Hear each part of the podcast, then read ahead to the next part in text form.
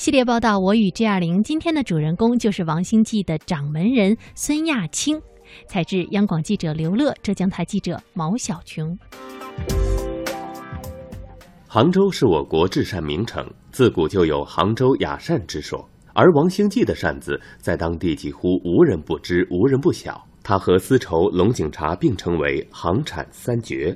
这个扇子是怎么一个设计？这个是绣绣的，杭绣绣的。因为丝绸文化，丝绸之路。在杭州长板巷一百一十八号闹中取静的八层小楼里，王兴记掌门人孙亚青和他手下的艺人们正在为 G20 杭州峰会期间到来的各国客人精心准备着杭州礼物。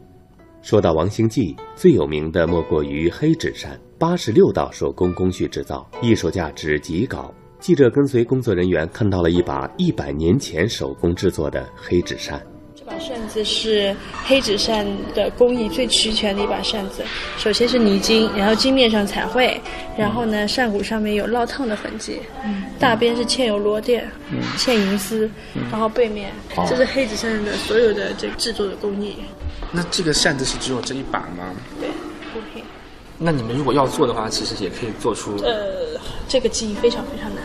那这扇子是谁做的？这个是陈英，这个王清记他是，这是一八七五年建立的，现在，当时是王兴斋和陈英两夫妻共同建立的。嗯。陈英就是那个老板娘。嗯。最早的老板娘。那是很多年前做的是吧？这个扇子。对对对，那那很早，有民国时期的这个扇。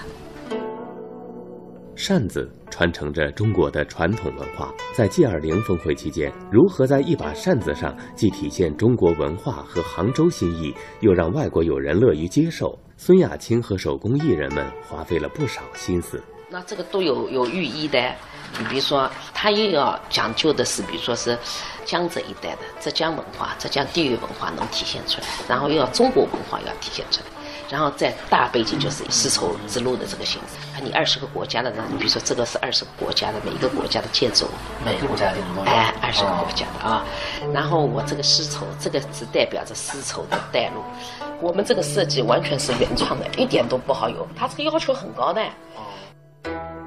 这并不是王兴记扇子第一次亮相国际舞台。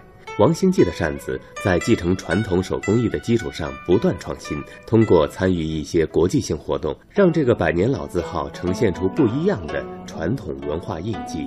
对于一个百年老字号来说，酒香不怕巷子深，但是越是传统的东西，越要主动让更多人知道。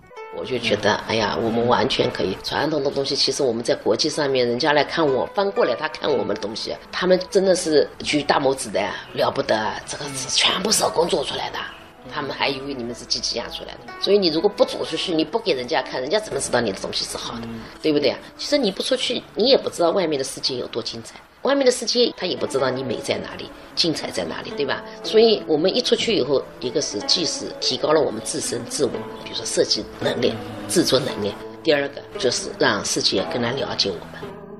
但匠人终归是匠人，在市场经济的洪流中，王兴记的文化血脉里依然有自己认定的坚持。我好像不大突破得了，就是现在的这种新的这种东西，哎，我进不了。我就是一定是手工的。只有这个，它才是活着的，人家能够有有看头。里面的内在的内容、功能上，我觉得可以变化。但是唯一的就是你说用机器来代替，那我是不同意。